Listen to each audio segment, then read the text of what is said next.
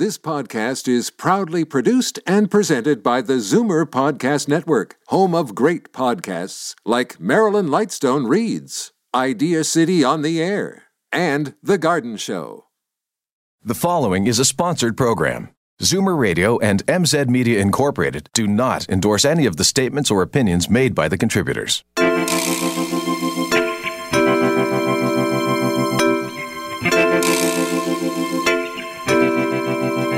Lifestyle choices, specifically the food we eat, the chemicals we're exposed to, and how active we are, as well as our stress levels, not only can play a critical part in the other half that isn't genetic, they can actually influence the genetics. They can actually have an effect so you can further reduce your risk. Welcome to The Tonic. I'm your host, Jamie Bussin, and we're here to talk about your health and wellness. On today's show, we'll learn about the natural approach to longevity. We'll hear how to treat a torn meniscus. We'll discuss the benefits of early detection through proactive health management. And lastly, we'll discuss your gut health. But first, a little bit of business. Today's sponsor is Purely Natural. Their Liquid Greens Chlorophyll is the only line of soluble, grit free, and great tasting greens on the market. Liquid greens can easily be mixed with your favorite drink to provide a sustained natural boost of energy to help you get through your day. There's unflavored, which is great with orange juice. The mint flavor is cool and refreshing. Dark chocolate has all the health benefits of a salad, but with that great chocolate taste.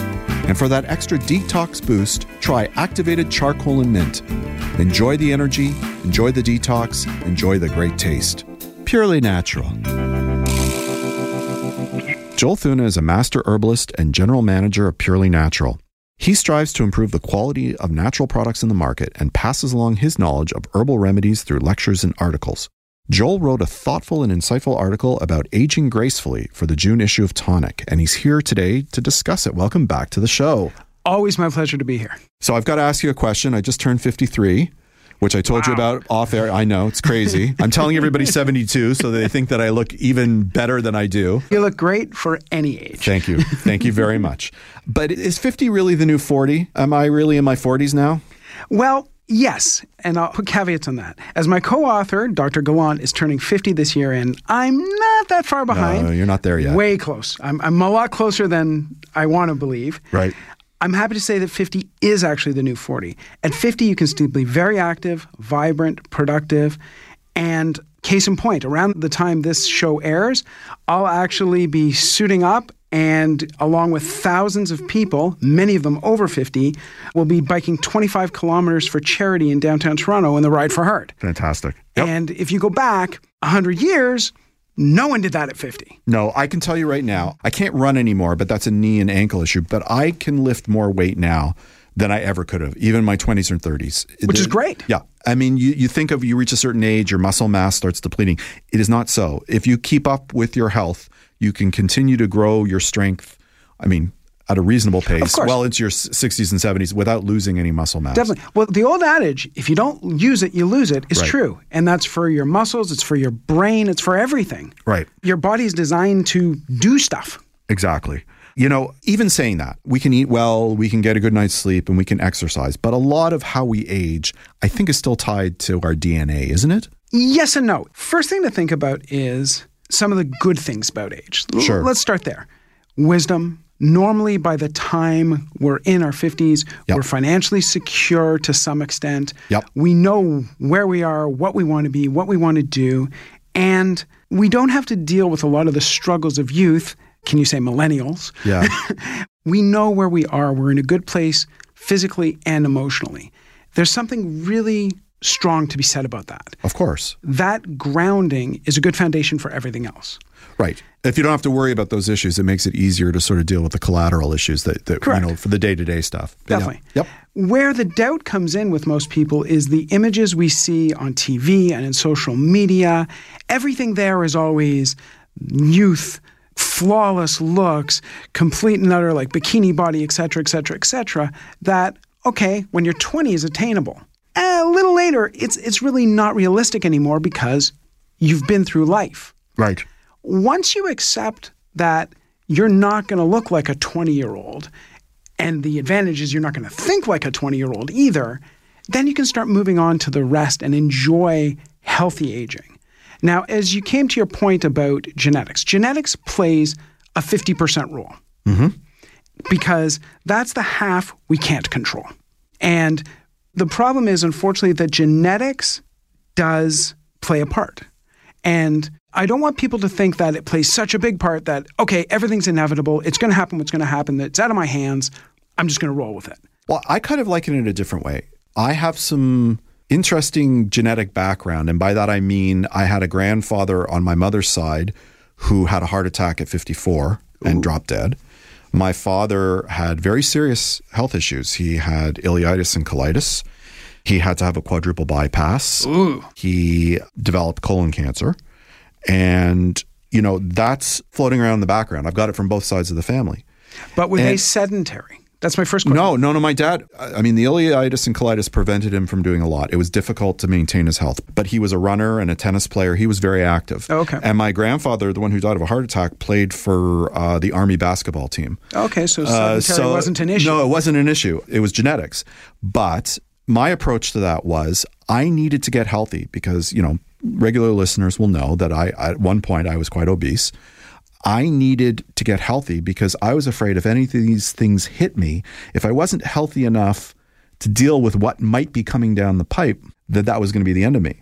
Yeah, and- two strikes. Well, exactly. I mean, like it's one thing to try and, and fight the good fight with cancer, but if you're already unhealthy, you know, your chances aren't as good. No. Whereas if you make yourself as healthy as you can be, if something comes at you genetically, maybe you'll be able to deal with it better. And that sort of motivated me. I know that's not quite a positive approach, but that's what spurred me to my health and wellness epiphany. And if that helps anybody out there, fantastic. Well, I'll, t- I'll tell you along those lines, one of my best friends is in his late 60s. I'm, I'm not going to say what number because Yeah. it'll kill me. And he was given a fairly grim diagnosis this year. But the beautiful part about it is he, at his age, probably the healthiest person I've ever met. Right. I'm talking vigorous, insane squash three, four times a week for hours at a time.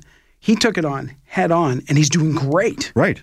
And much to the same as you, my thought process in the back was I thank God he was as strong and as healthy as he was when he got this diagnosis so that he can go forward and be great. Exactly. You can you can work through the chemotherapy or whatever it is whatever it is they're throwing at you that's going to throw you off if you're in a better place. But let's move on. okay. Okay. So if our health isn't dependent solely on our genetics, if it's only 50%, what makes up the rest? How do how how do we determine our health otherwise? Well, genetics essentially is a blueprint and says, okay, you are susceptible to this, you're susceptible to this, you're susceptible to this because of your genetics. Right. But it's just the word susceptible. There's no Right. guarantee. And yes, the susceptibility is for certain conditions like cancer, depression, Alzheimer's disease, and there are many more. This one of the reason people go for genetic testing is so they can understand their susceptibilities and work around them. But as I said, genetics is only half of it. What you can do, number one, is you can actually even control the genetics to some extent. And what I mean by that is lifestyle choices, specifically the food we eat, the chemicals we're exposed to, and how active we are, as well as our stress levels, not only can play a critical part in our the other half that isn't genetic, they can actually influence the genetic part. Right. Yep. They can actually have an effect so you can further reduce your risk. For example, the carcinogens in cigarette smoke and secondhand smoke directly affect molecules in our bodies, triggering the growth of cancer by mutating anti cancer cells. So they can no longer help us fight off cancer. Uh, having a well balanced diet turns off genes that put you at risk for high uh, heart attack and uh, blood pressure. Exercise can actually persuade is probably the best word. There is a far better medical word. Stem cells to convert into bone and blood cells, building up rather than turn into fat cells, which are which are negative. So by making small lifestyle choices there, those three, you can actually influence the half genetic part so it's not even half, it's much lower. Right. Now, the other half, the stuff that has no genetic component, is number one, stop smoking. Yep. That- how that's many- an obvious How many, you know, except for for one of my kids who will remain nameless. I don't know anybody. I don't know anybody who's taken up smoking. You know, like it's just But now, now with the in, with the legalization of marijuana, you should check and see. I would have said the exact same thing to you Right. six months ago, maybe nine months ago. Yep. But now I've I've looked at my circle of friends and realized that some of them have actually started taking up smoking Yeah, just so they could do marijuana. Yeah, they're just waiting for the, the edible cannabis to come around, and, and, and then they'll stop. I, I hope so. I hope so too. But they should know, and listeners should also know that smoking anything, it doesn't matter what it is, Right. is bad. It's hard on your lungs. It, Yep. it's, it's hard on your lungs and it also mutates cells. right. And uh, yeah, cannabis has other benefits, but it is still negative that way. See your doctor regularly. I, I know that may sound obvious, but you'd be surprised how many people don't. More men than women don't. I know. But seeing your doctor regularly because the sooner they can spot something, the sooner you can work with them to a plan to attack it and resolve it. And I would say it's more incumbent on people to monitor their own health and be proactive about that because now in this province, there's no such thing as an annual checkup anymore. You, ha- if you want to be seen by a doctor, you're going to have to make that appointment. Correct. But But uh, no office is going to call you and say it's that time of year. That just doesn't happen Correct. anymore. But the other nice thing is, for example, you can check your blood pressure easily just by going to any pharmacy in the country, pretty much. They've Right. got those machines there, and it's free. Right. It's not even a factor of cost. Right. You have to spend the 10 minutes doing it, but that's Yeah. not a big deal. Yep. Try and maintain a healthy weight. We are a culture of overeating, overindulgent, and obesity. Over 25% of people are obese, and I think we're now at about 15 to 20% are at the risk of being obese. And with obesity, your risk of everything increases dramatically. Right. You know, I would say this. Uh, you know, everybody is a big believer. that- A lot of people speak about BMI, body mass Mm-hmm. index. It's a metric. It isn't necessarily the key metric or the only Correct. metric. Oh, definitely not. But, but as a practical matter, you know, I I think most people, you know, have the ability to get on a scale and understand whether or not they're 20, 30, 40% more than perhaps they were 10 years ago. And as we age, Mm-hmm. we're going as we age, no matter what, you retain your weight. You just do. oh, it's Uh, much harder to lose. even if you're active, and I'm incredibly active, it's a struggle to lose weight, It- and it's about intake. It's not necessarily about exercise when when it, when you're talking about weight. Correct. But the, people also have to realize it's not just how much you intake, it's what you intake. Absolutely, hundred percent. It, it, it makes a huge difference. And the problem also is many people are drawn to fad diets, and fad diets are just that they're a fad. We don't believe in diets on this show. We'll talk about them, but I never I never espouse them. It's a lifestyle decision. If you want to be healthy, Yep. it is a lifelong process that you're not going to resolve. You didn't put on the weight overnight. You ain't going to take it off overnight. No, definitely not overnight. What's next? Try to eat a healthy, balanced diet with a wide variety of fresh fruits, fresh vegetables, and whole grains every day. And please, when I say that, it drives me nuts when I'll say this time and time again. Someone will go, Well, I have a nice smoothie or I have this wonderful fresh juice every day. Yeah. Juice is not a fruit. Juice is not a vegetable. Smoothies are not fruits. Smoothies are not vegetables. If you can't hold it in your hand, take a big bite out of it, and have to chew, it's not a fruit or a vegetable. Right? no, you need the fiber. You need all the nutrients from the fruit and the vegetable. and even the water. You need everything. It as a whole unit, it is essentially perfect from nature. Don't mess with it. yep, agreed. Take steps to reduce stress. All of us are overstressed. And yes, some stress is good, it's a motivating factor. The problem is, none of us are all good stress. And there are lots of techniques. I know, for example, your favorite one is yoga. Yep. It works. Just taking time, smelling the roses, meditation, relaxation, deep breathing, whichever one you pick or whichever combo you pick is great because every bit of work you do there will have a payoff. Any of them at all. Get enough sleep. That's a biggie. Sleep, we are chronically undersleeping.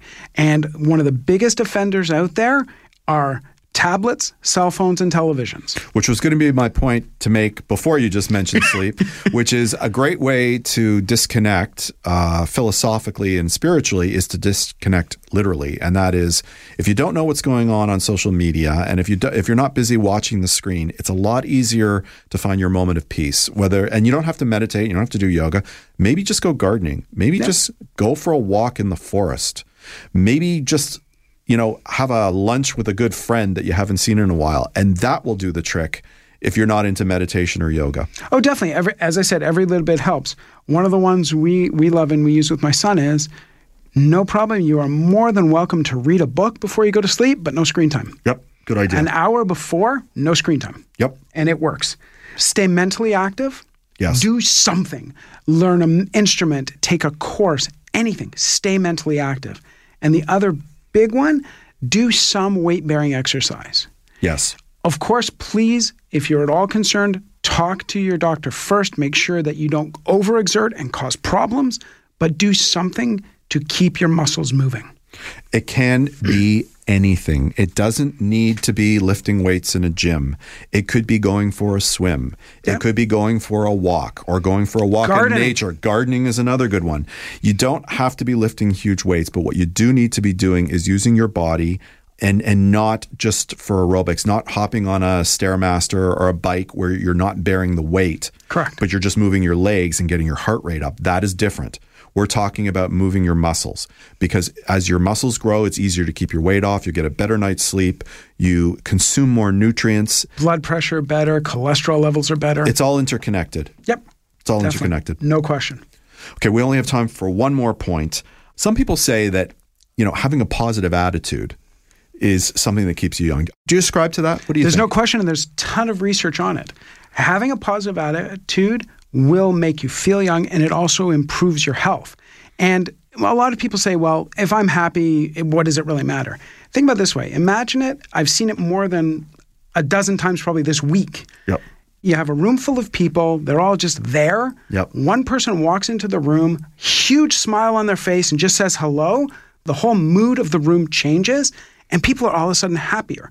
And they find with happiness, and when people are generally happy, it changes blood pressure, it reduces inflammation, both of which make you feel better, and metaphysically, you are better. I agree. Unfortunately, that's all the time we have today, but you're going to be back next month, right? Definitely. We have to take a short break, but when we return, we'll discuss the treatment of a torn meniscus on the tonic. The Benvenuto Group is an owner and developer of quality high rise condominium and rental properties in Toronto and Montreal. The Benvenuto team is passionate about delivering quality living spaces, top lifestyle amenities, important services, and innovative design tailored specifically to its residents in every particular submarket.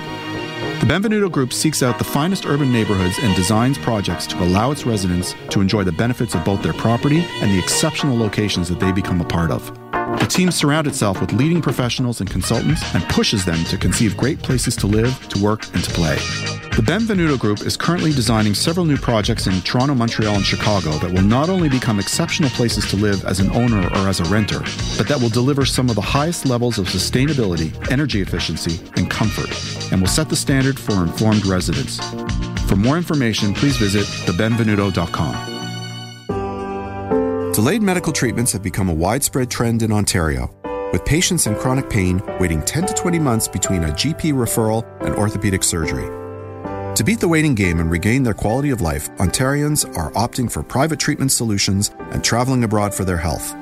What a lot of them don't know is that they can find treatment options in Montreal. ICS Clinic offers quick and affordable treatment solutions by some of the most sought after specialists in the country without the need for a referral.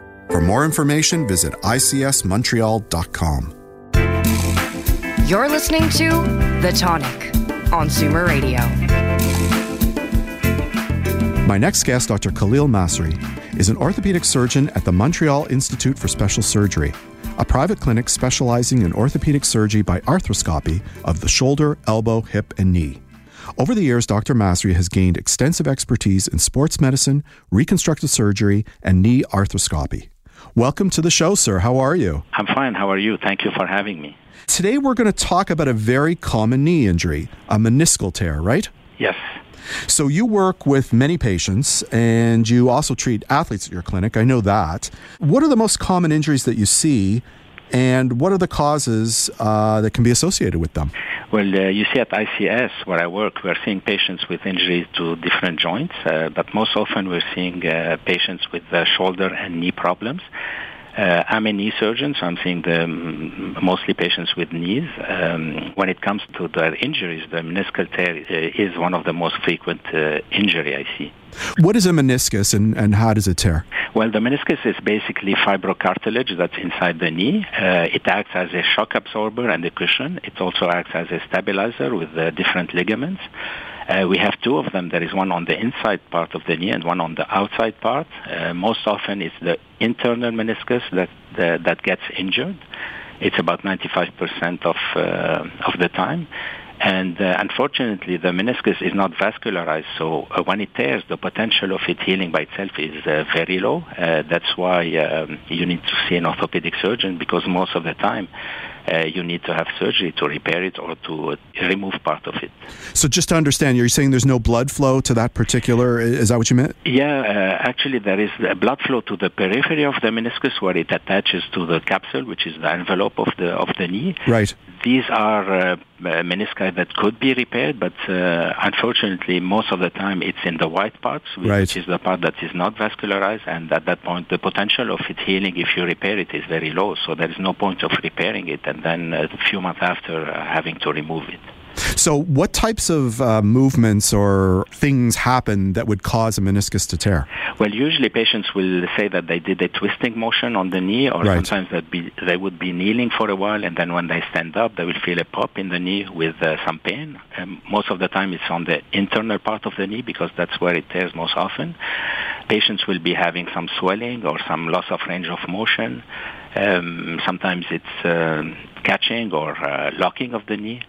So that's why they will seek medical uh, attention. And from then on, um, if the physician suspects a meniscal tear, then uh, you would need to have an MRI to just to to uh, confirm the diagnosis. So you see uh, knee injuries almost exclusively. Do you note that it, seems to correlate to aging? Is it when we get older? Do we see more of those? Yeah, well, of course. You know, people are getting older, and what happens is that they're remaining very active, doing uh, all kinds of sports. Like yep. uh, you see patients of all ages are doing skiing, hiking, uh, playing hockey, playing tennis. So uh, that, so this way they're more prone to injury. And uh, unfortunately, once you get older, the meniscus is uh, weakened because it, it becomes degenerative. So there is uh, more chance of it being uh, being damaged or being torn. So, is there any way to keep up the meniscus, to keep it from degenerating, or, or is it just going to happen as we get older? Well, sometimes it's uh, your genetics, uh, sometimes it's uh, sports that you're doing, but uh, of course, if you keep a healthy, um, a healthy uh, style of living, you, you'll have probably less chance of hurting yourself. So, when you're doing exercises, it's very important to, to warm up and keep your muscles strong uh, around the knee. This way, there is less of chance of your knee twisting or um, or um, getting injured if you want. Right. Um, yeah. So uh, it's uh, this is like part of the prevention that you could do. Well, let's talk about prevention for a minute. So I'm very active. I, I exercise about five times a week, and I'm doing some strength training. Which, since I've been doing this show, I've been doing it for about a year and a half. What I've learned is, as we get older, and by older I mean over 50, you know, you you cut back on the aerobic and you increase the weight bearing exercises because it helps us as we age. Would you agree with that? Yeah, of course. But I think uh, warming up is very, very important before taking part of any physical activity, uh, especially we're talking about meniscus, especially the ones involving the twisting motions of the knee.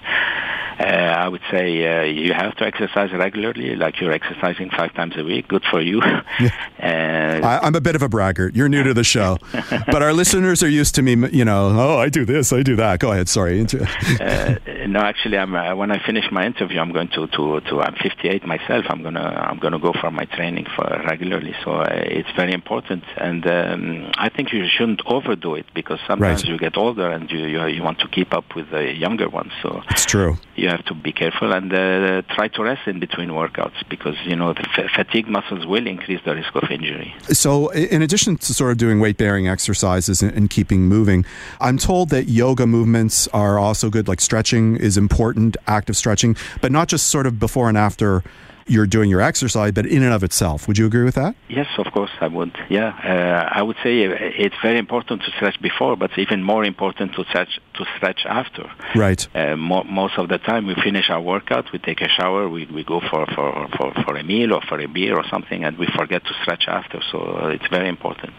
Other than stretching and, and keeping up the strength, is there anything else we can do to prevent knee injuries? Is there a diet that we can have that might help with that? Yeah, of course. If you keep a healthy diet, it is going to help you. Uh, we're seeing uh, patients who smoke uh, have the less of a chance of it healing because sometimes menisci could heal by themselves if the, the injury is small. And it's in the periphery of the meniscus. So we know that uh, patients who smoke have uh, less of a chance of healing. So I would say, yeah, exercise regularly, uh, eat well, and uh, don't smoke and don't drink excessively. Okay, so let's say I was working out and I felt some pain in the knee, which has happened to me before. Mm-hmm. How would I know that I've torn my meniscus? What are the signs? Well, pain is the first sign that you, you, you will have. It's, it's going to be consistent pain. It doesn't have to be 24 hours a day, but uh, sometimes, especially when you do some twisting of the knee, so you'll have some pain. That's the number one. There could be some swelling. It's not always there, but sometimes swelling is there. Uh, I would say catching or feeling that something is not normal in my knee. So patients will say uh, that's even before we get the MRI. So we don't know right. what they have. They see us uh, early because they, they, sometimes they, they decide to come to a private clinic before seeing uh, anyone else. So the, the symptoms are pain and something is going on in my knees. It, could be catching, it could be locking, there is some stiffness. And of course, when you do exam, you have some specific tests that you can do uh, in order to suspect a meniscal tear. But um, it won't heal by itself, so it's pain that's getting, you know, sometimes you can have some some days or some weeks without pain, but uh, most of the time it's going to catch up with you. Okay, when you say it doesn't heal, so I mean, but you know, this could also d- uh, describe sort of like a muscle pull or or a bruise. Mm-hmm. Is there something unique to the meniscus tear? Like, is, is, it a lack of stability or anything like that? Well, actually, it's going to be pain and it's going to be some um, mechanical problem. It's okay. Be because the meniscus that tears sometimes it's going to move inside the knee, so the patient will say it's either cracking or catching or even even locking. So that, okay. that's how we suspect them. Okay, so let's assume you have uh, an issue with your meniscus.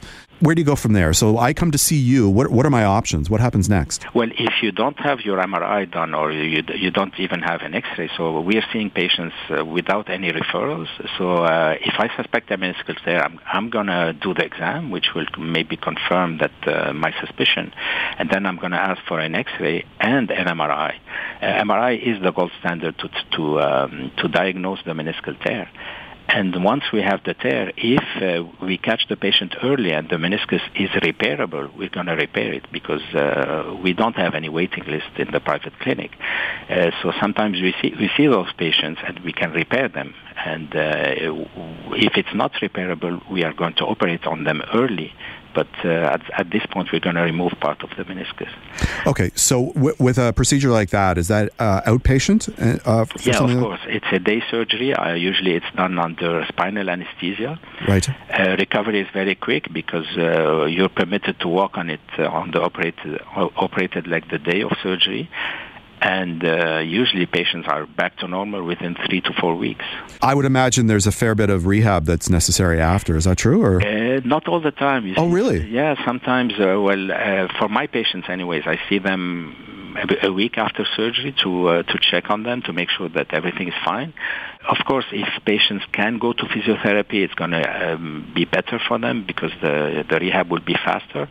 But it's uh, such a minor surgery that um, sometimes patients don't even go to physiotherapy. We'll, we'll show them some exercises to do, and uh, they'll be doing them at home or in the gym. And uh, three to four weeks after, there's no more pain, and back you go to your regular activities. So even somebody like me who's exercising pretty vigorously can get right back on the horse. Uh... Oh, of course. Although I don't do any riding. Uh, uh, so going forward, after you have an issue with your meniscus, is there something that you need to do in order to prevent it from happening again? Are you susceptible to more tears once you have one? No, actually, once you you are operated, we're removing part of it unless we repaired it. But repair is um, less frequent. Uh, so patients, we we, we are just uh, going to tell them to make sure that they warm up, you know, the the, the, the exercise regularly. But uh, it's very rare that we see patient uh, twice for the same thing. So. You're not putting bionics or robotics in the knee, are you? Like we don't we don't we don't end up stronger than before, do we? No, you're not. That's too bad. That would be some. I would come to you if you could give me bionic knees. I would come to Montreal in a heartbeat. Maybe in a couple of years. I think you should look into it, doctor. I really do. Hopefully, I'll see you with, uh, and you won't need my, my, my, my treatments. Exactly. Thank you so much for coming on the show today. That's all the time we have. Thank you for having me. When you come back on the show, I think I think it's next week. We're going to discuss ACL injuries, yeah, right? Yeah, we're coming back next week for ACL, of course. Fantastic. We've got to take a short break, but we'll be right back on the tonic. I'd like to give a shout out to our new sponsor, Omega Alpha. This company is 100% Canadian owned. Their team consists of allopathic and naturopathic doctors, nutritionists, researchers, and other scientific professionals, all led by their CEO, Dr. Gordon Chang. Formulations are created on their 40,000 square foot facility located in Toronto. Omega Alpha uses only the highest quality ingredients to manufacture the most efficacious yet price friendly nutraceuticals. For more information about Omega Alpha, visit OmegaAlphaInc.com. Jack Nathan Health offers Canadians convenient care with 74 multidisciplinary clinics located within Walmart stores. The largest ever Jack Nathan Health Medical Center is now open in Vaughan, Ontario at 8300 Highway 27. The new 8,300 square foot clinic offers integrated services for the whole family, including family medicine, physiotherapy, and chiropractic, chronic pain management, massage, and a registered dietitian. There's also an on site Dynacare blood laboratory, plus same day referrals, walk in appointments, and a new annual health assessment option. Jack Nathan Health is a one stop shop for proactive health management. For more information, visit jacknathanhealth.com. This is The Tonic on Zoomer Radio. Welcome back. Our next guest, George Barakat, co founded Jack Nathan Health in 2006, where he cultivated the company from a lean startup to a leader in Canadian healthcare, servicing over 2 million patients across Canada. George has helped shape a new healthcare format by improving access to quality primary care in state of the art medical clinics in retail environments across the country. Today, George is an authority on healthcare and in business and has traveled extensively nationally and internationally, building and sustaining important global relationships and partnerships. Thanks for coming on the show today. My pleasure, Jamie. Thanks for having me. So, we're going to discuss how to get the type of treatment usually associated with executive private clinics, but available now to everybody, right? Absolutely. It should be available to everybody. We, um, we live in a world where or in a country where we believe that healthcare is our right. Yes. We take it one step further where what we want to do at Jack Nathan Health is we would like everybody to live their best life. Mm-hmm. How we do that is is our ability to co-locate medical services in one location. Prime example of that is our new Vaughan clinic right. at Highway 7 and 27 just north of Toronto. Mm-hmm. So the idea is uh, that people can come in and they can get series of tests and treatments and help them along the way to better health. And what we're going to be talking about today is early detection and why it's so important. Early detection actually is everything. And in the past, that was one of the succinct opportunities for us to look at how do we develop a patient engagement and physician engagement model. To do that, uh, we have noticed uh, quite currently that everybody would like to have more information in advance about their health care. You see a lot of people running around with Fitbits, yep. heart monitors, glucose cuff monitors, and any other kind of device that would give them any indication on how they could not just change their life, but improve their life. Well, the ability to customize healthcare is about how do we connect those wearables into a platform and then transfer that information up to your physician so it's summarized almost in a Salesforce type dashboard so that it can be meaningful. The real answer to that question is how do we customize the healthcare experience? How do we take what metrics have been calculated or looked at by a patient and how does a doctor actually utilize that information so that now they can extend the conversation and say, you know what, uh, we should get you over to the dietitian dietitian's a very important part of your life that could actually change you from uh, having to increase a dosage of a medication to how now you can be more proactive. You could be a diabetic or have uh, diabetes in any form and do four to six glucometer readings a day and yet you see your physician every 30 days, that conversation could be customized and improved to look, I, I can see your circulation's off. Why don't we get you over to the chiropodist and maybe increase circulation through a new pair of orthotics? All of that information today has been reactive. What we'd like to do is make it a little more proactive. Right. I, I, I think uh, you're right. I think uh, you know, we're all now getting used to the idea of immediate biofeedback through Fitbits and other devices, but we're not necessarily sure what that all means, and you know, because we're not doctors, and and we don't know how that can be utilized best to improve our health. You know, I know how many steps a day I'm taking, but uh, how does that really translate into into better health? Well, unless you're listening to a show like this or unless you're going to see your doctor, you may not recognize that, but it allows the doctor to, to take those steps. So, what's the best way to facilitate early detection? Well, the best way to facilitate early detection is to monitor your body. And okay. the best monitor in most cases is how you feel. again, we're connecting ourselves to several devices, but what do those devices mean? Right. You know, does it mean we should walk more, generate more steps? More specific devices are going to tell us exactly if we have a chronic disease or chronic pain management Right. occurrence.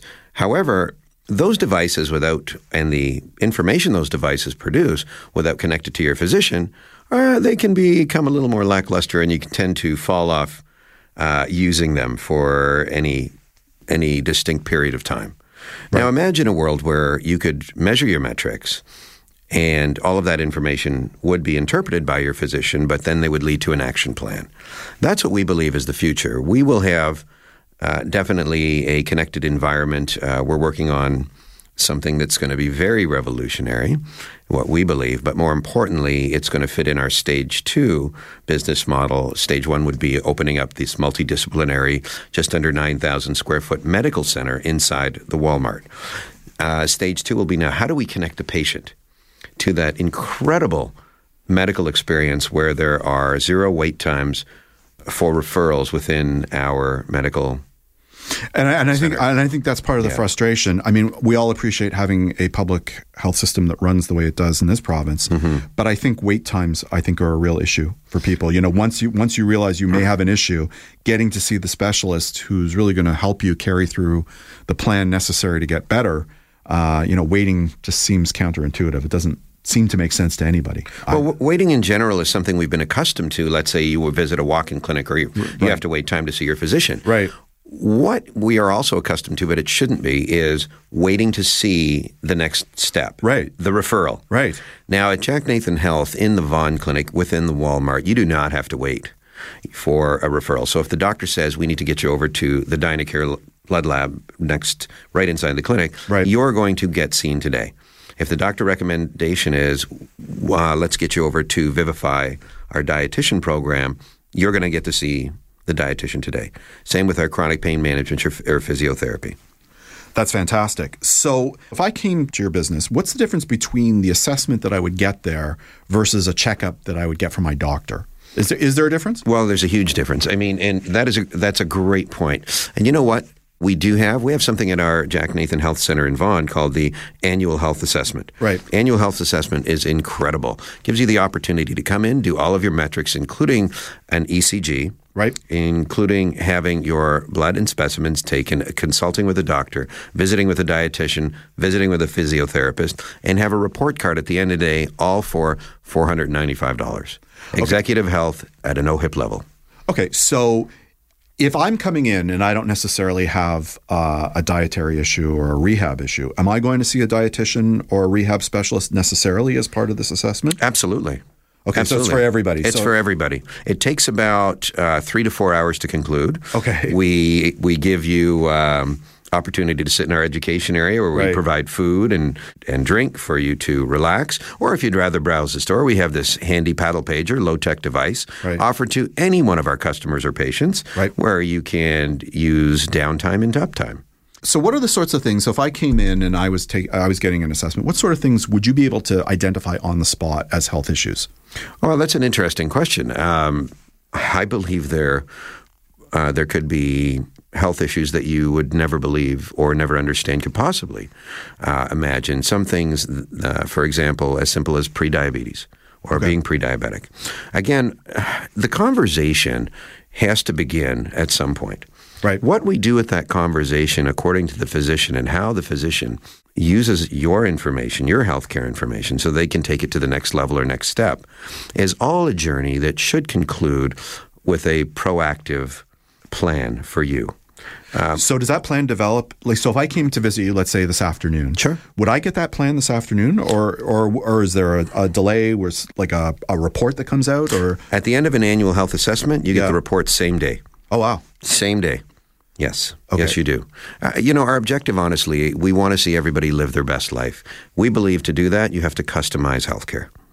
okay.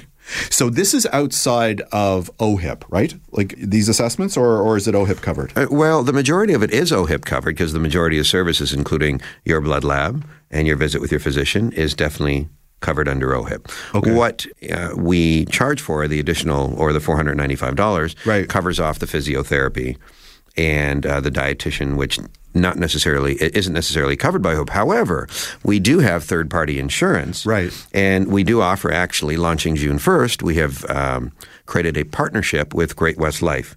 If Okay. you're looking to supplement.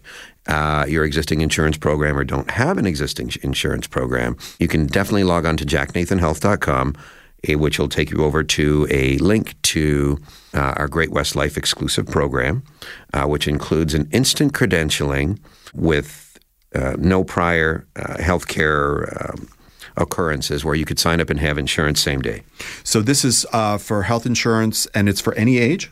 any age.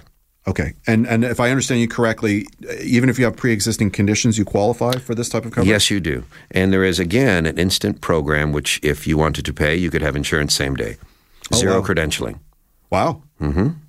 So what you're saying is, uh, presuming you qualify and go through those steps, then the four hundred ninety-five dollars would be covered from from an insurance perspective. Well, it, it depends. I, I Okay. think there's still me it might be some out of pocket. However, and today, more majority of that 495 could be covered.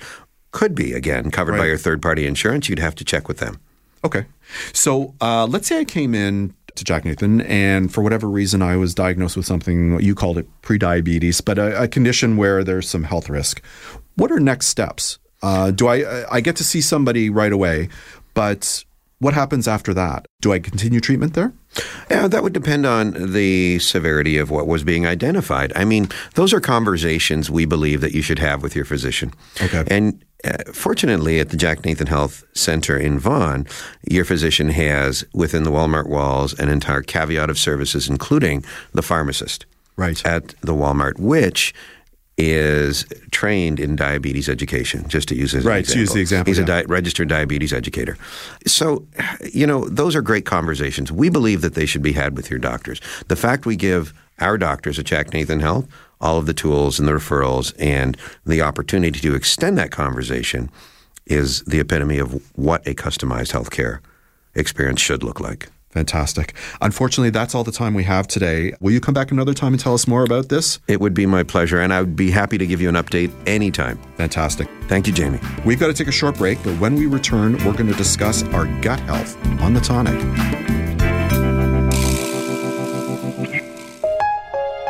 Allimax Canada is the company that delivers real bioactive stabilized allicin. Using only the freshest garlic from Spain, Allimax is the trusted source for a high quality and effective allicin supplement. The manufacturers of Allimax have dedicated their time to researching this fascinating plant and all of its antimicrobial and antibacterial benefits. To fight infection and stay well, take Allimax. For more information, visit allimax.ca.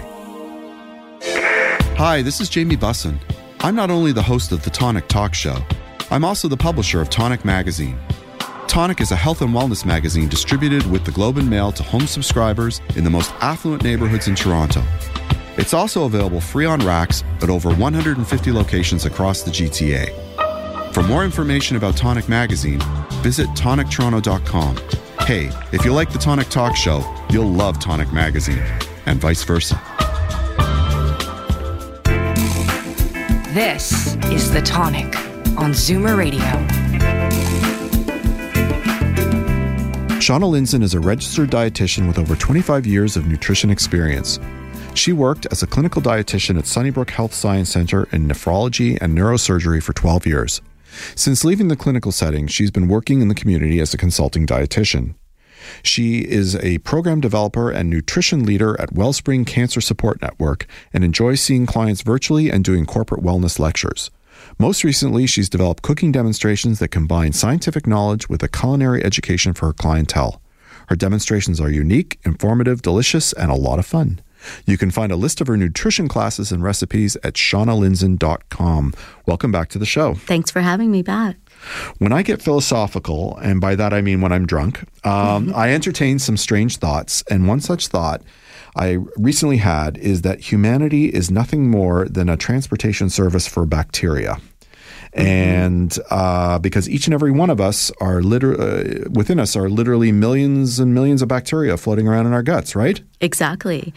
So we should be concerned about how to keep ourselves healthy in that context with, with gut health, right? Yeah, and it's interesting. I, I recently read somewhere that we actually have two to three pounds of bacteria in our gut. Yeah, I just got on the scale this morning. I'm going to say there's probably more than two or three pounds, but yeah. And we have healthy bacteria, we have not so healthy bacteria. Right. So the um, key is to keep the balance more on the healthy bacteria side than the not healthy bacteria side. Right. Now, the next question is going to be how do we do this? Right. So, first of all, it's in this sense, it is you are what you eat because what you put into your mouth goes into your stomach, goes follows down into your intestine, and then down into your um, colon. Right. Right. Now, if you eat um, probiotics, which are the healthy bacteria, the interesting thing about healthy bacteria is they don't proliferate, which means they don't start spreading.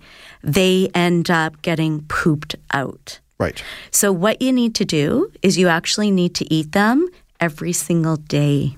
Right. The issue is with our modern diets, not everybody is getting the right amount of probiotics into their system, correct? Absolutely. And there's two ways to do it. The first way is to actually consume the probiotic Right. in a form like yogurt, kefir, and but we have to have them in the live form cuz in order to make something like yogurt, they put in bacteria, but the bacteria do not survive our stomach acid.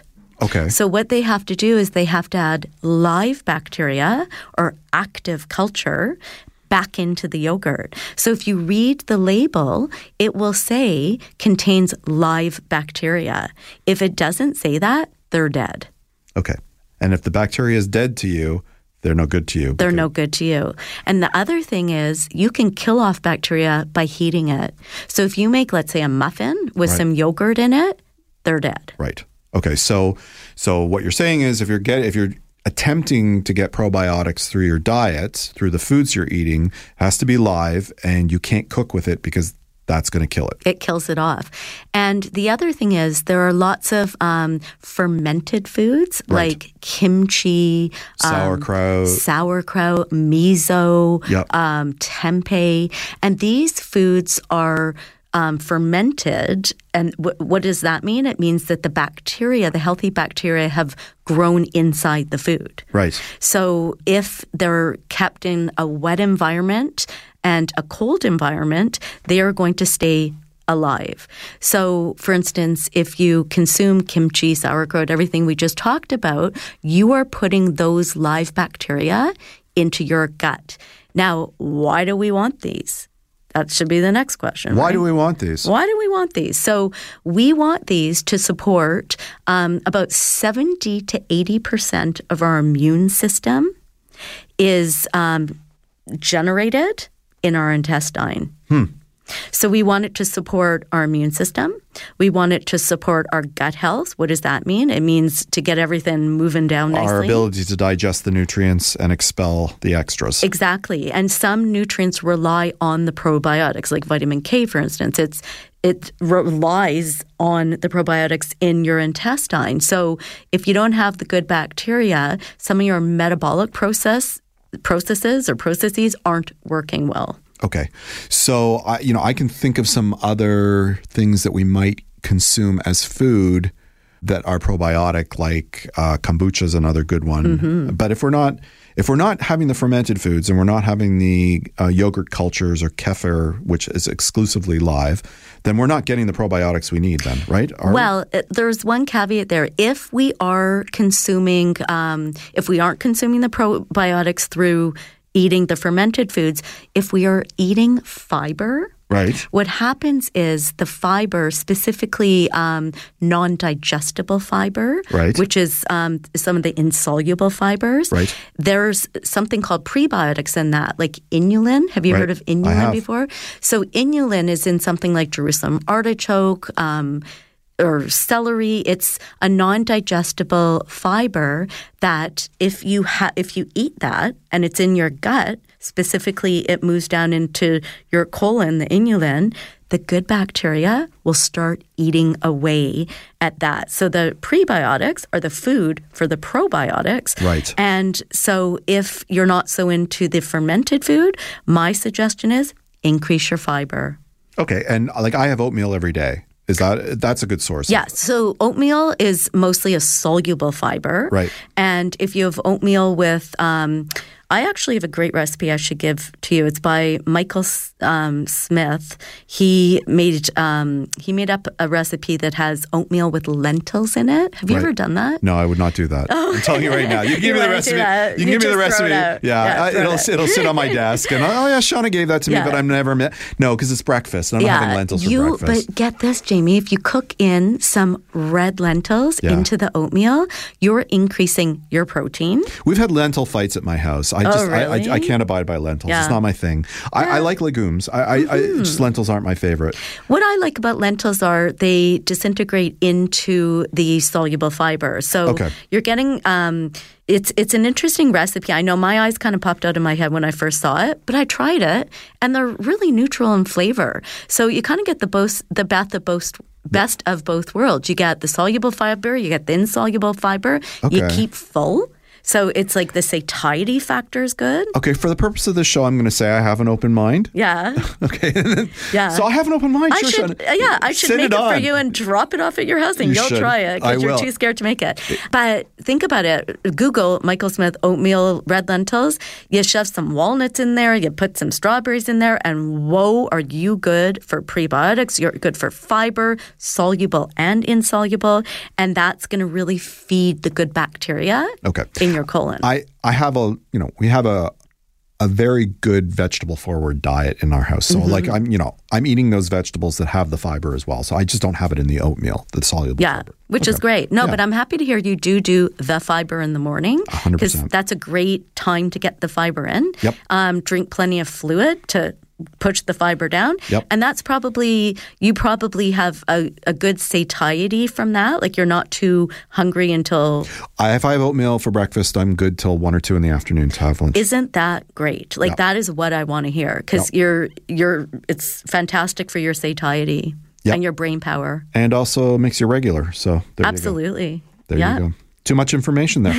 Um, TMI. so should we have probiotics every day? Is it necessary? You have to have them every day you, just because they keep on, you keep pooping them out. So you actually need to put them into your body somehow daily. And then you just, your flora will change as you continue to eat them. So the next day, you put them back in because they don't, they don't keep growing. what are your thoughts on supplements? If we're not getting them from our diet, are you pro supplement or anti supplement? Um, with probiotics, it is difficult to get them through the diet Right. if you're not having fermented. So I'm kind of in the middle with supplements because I would rather you have it in a cold, wet environment. So if you're having a supplement, I'd like a refrigerated supplement. If you buy a supplement on the shelf, they Yep. could be dead.